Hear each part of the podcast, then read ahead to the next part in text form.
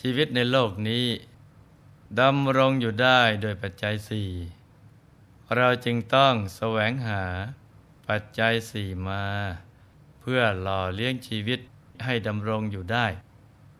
แต่ชีวิตในปรโลกนั้น ไม่ได้เป็นอยู่ด้วยปัจจัยสี่แต่เป็นอยู่ได้โดยอนุภาพของบุญอย่างเดียว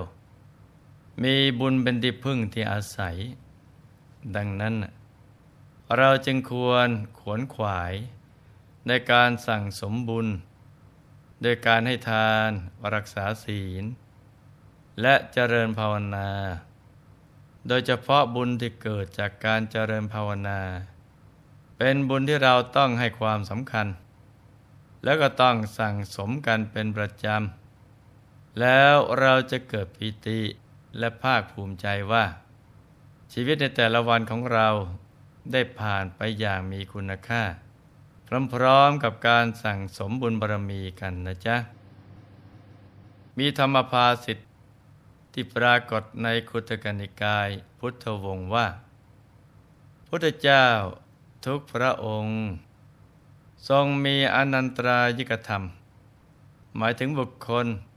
ผู้ไม่มีอันตรายเป็นธรรมดาสี่อย่างคือหนึ่ง ใครไม่อาจทำอันตรายแก่ปัจจัยสี่ที่มีเฉพาะพระพุทธเจ้าทั้งหลายได้ 2. ใครๆไม่อาจทำอันตราย แก่พระชนมายุของพระพุทธเจ้าทั้งหลายได้ 3. ใครๆไม่อาจทำอันตราย แก่มหาปุริสลักษณะ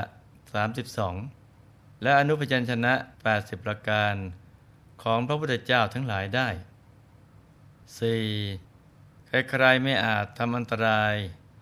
แก่พระพุทธรัศมีได้ อันตรายกระท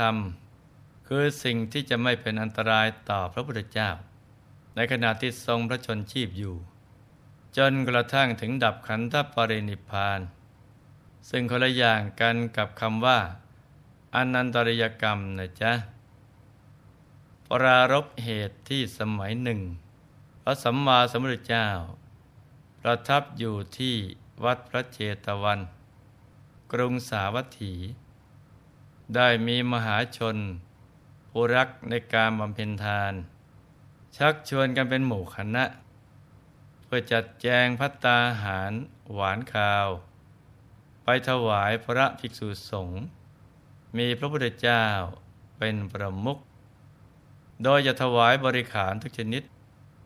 แต่พวกสาวกของเดลถีได้ชี้แจงว่า ภิกษุสงฆ์มีเครื่องอัฐบริขารพรั่งพร้อมอยู่แล้ว เป็นผู้เจริญในลาบสการะ พวกเราจึงควรถวายทาน แก่พวกเดรถีดีกว่า ด้านอริยสาวกก็แย้งว่า ควรถวายแด่ภิกษุสงฆ์มีพระพุทธเจ้าเป็นประมุข เพราะการทำบุญถูกเนื้อนาบุญเป็นกุศลใหญ่ แต่พวกเดรถีไม่มีคุณวิเศษในตัวเลย แม้จะเป็นการถวายเพื่อสงเคราะห์ แต่ก็ได้บุญไม่เต็มที่ ในที่สุด สาวกของอัญญาเดรถีก็ไม่อาจจะทำอันตราย แก่ทานที่ควรถวายแด่พระพุทธเจ้าได้ เพราะเสียงส่วนใหญ่ เห็นพ้องต้องกันว่า ควรถวายแด่ภิกษุสงฆ์มีพระพุทธเจ้าเป็นประธาน ชาวเมืองจึงพากันบำเพ็ญมหาทาน ตลอดเจ็ดวัน ในวันที่เจ็ดก็ได้ถวาย เครื่องบริขารทั้งปวง ในตอนเย็น ภิกษุสงฆ์ก็ได้สนทนากันในโรงธรรมสภา สรรเสริญพุทธานุภาพว่า พวกสาวกของอัญญะเดรถี แม้จะพยายามทำอันตรายแก่ทาน ที่ควรถวายแด่พระพุทธเจ้า ก็ไม่อาจจะทำอันตรายได้ การถวายเครื่องบริขารทั้งปวง ได้มาถึงบาทมูลของพระพุทธเจ้าทั้งหมด ครั้นพระบรมศาสดาเสด็จมา ก็ทรงทราบ เรื่องที่ภิกษุสงฆ์ได้สนทนากัน จึงตรัสบอกภิกษุสงฆ์ว่า ใครๆก็ไม่อาจทำอันตราย แก่ปัจจัยสี่ที่มีเฉพาะพระพุทธเจ้าได้ อีกทั้งพวกสาวกของอัญญะเดรถีเหล่านี้ ได้พยายามทำอันตรายปัจจัยสี่ของเราไม่ใช่ในบัดนี้เท่านั้น แม้ในการก่อน ก็ได้พยายามทำเหมือนกัน จากนั้นทรงนำเรื่องในอดีตมาตรัสเล่าว่า ในอดีตการณกรุงสาวัตถี พระโพธิสัตว์บังเกิดเป็นบุตรของพราหมณ์ปุโรหิต เมื่อท่านอายุได้ 16 ปี ยังไม่ทันได้ศึกษาศิลปวิทยา จากสำนักเรียนต่างๆ อีกทั้งบิดาก็ยังไม่ได้ถ่ายทอด วิชาความรู้ให้ ก็ได้ถึงแก่กรรมไปก่อน เนื่องจากปุโรหิตนั้น ในสมัยที่ยังมีชีวิตอยู่ ได้เป็นผู้ทำการมงคลแก่ช้างของพระราชา ในการทำการมงคลแต่ละครั้งปุโรหิตจะได้ทรัพย์สินประมาณหนึ่งโกดเมื่อปุโรหิตถึงแก่กรรม จึงไม่มีใครสามารถ ทำมหรสพ ในการทำการมงคลแก่ช้างได้ พวกพราหมณ์ยังเข้ากราบทูลพระราชาว่า บุตรของปุโรหิต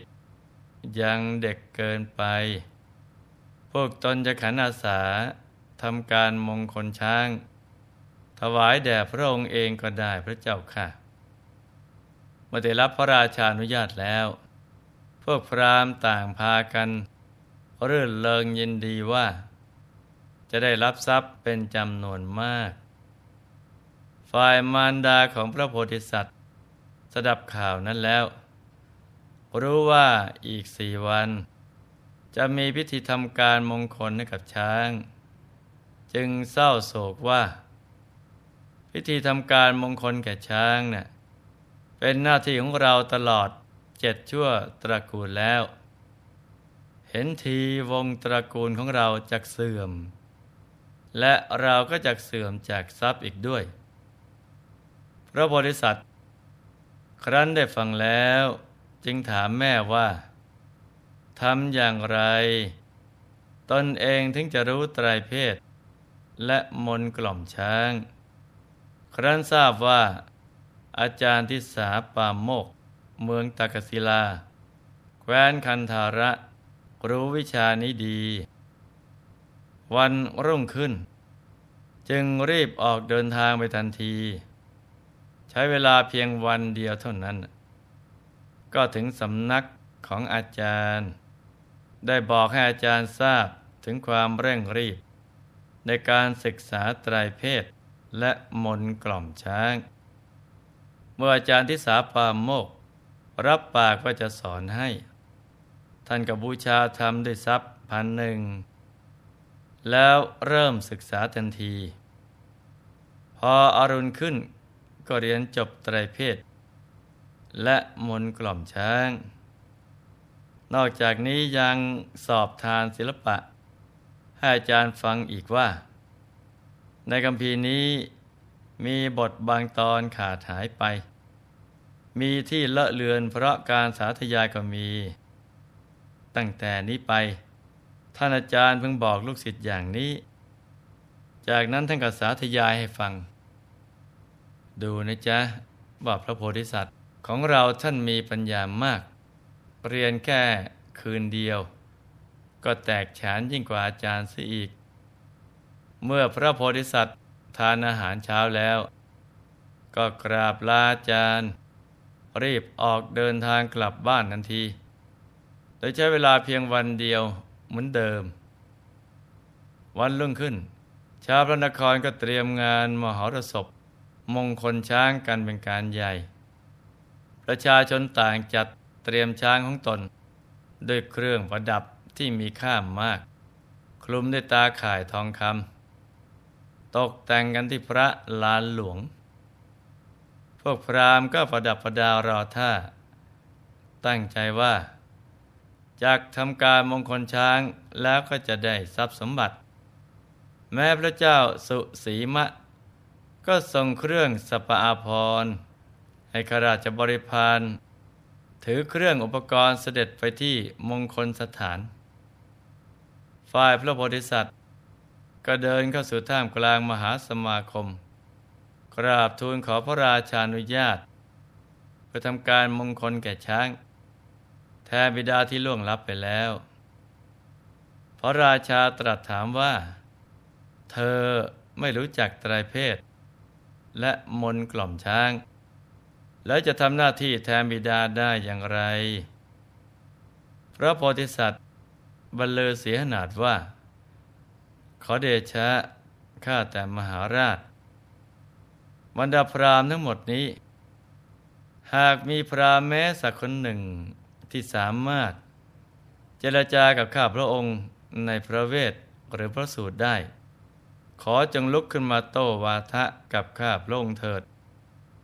นอกจากข้าพระองค์แล้ว ผู้อื่นที่ชื่อว่ารู้ไตรเพศ และมนกล่อมช้าง พร้อมด้วยวิธีทำการมงคลช้าง ที่ยิ่งไปกว่าข้าพระองค์ในจมพูทวีปนี้ ย่อมไม่มีพระเจ้าค่ะ หัวหน้าพรามผู้อวโสกว่าพรามอื่น ได้ลุกขึ้นต่อวาทะ ในเรื่องไตรเพศ และมนพิธี ที่ตัวเองได้ศึกษามาตลอดชีวิต แต่ก็ไม่สามารถโต้ตอบกับพระโพธิสัตว์ได้ เมื่อหัวหน้าพรามพ่ายแพ้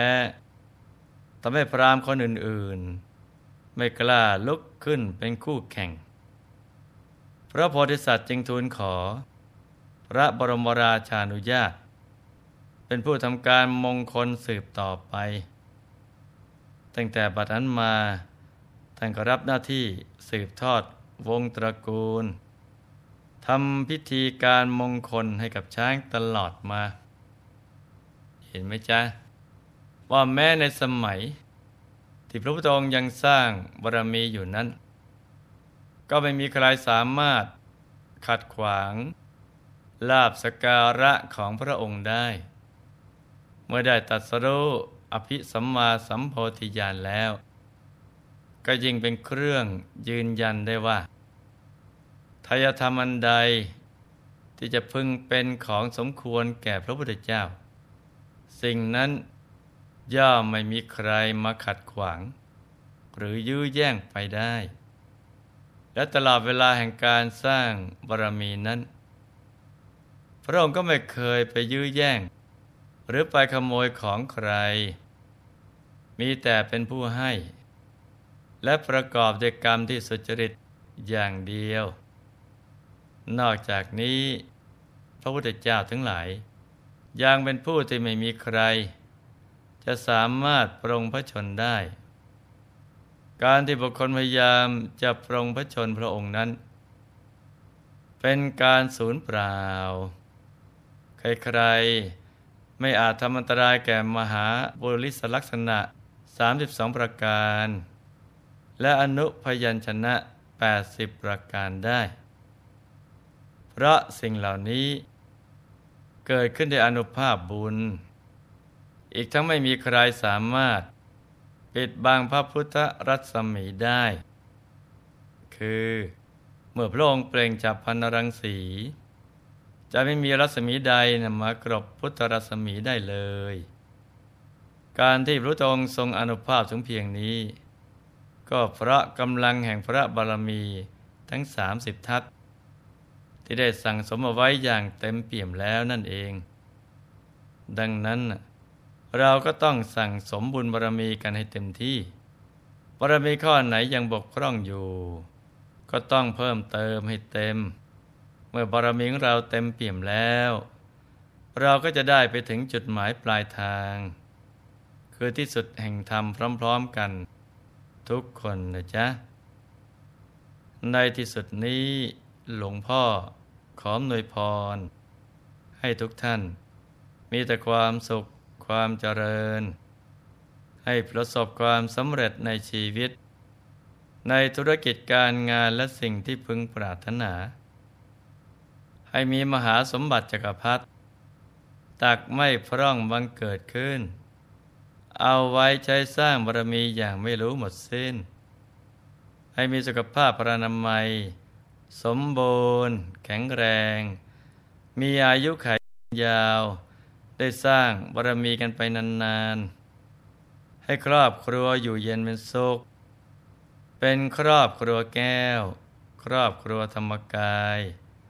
ครอบครัวตัวอย่างของโลก ให้มีดวงปัญญาสว่างสวัย ได้เข้าถึงพระธรรมกายโดยง่าย ได้เร็วพลัน จงทุกท่านเทินธรรมกายเจ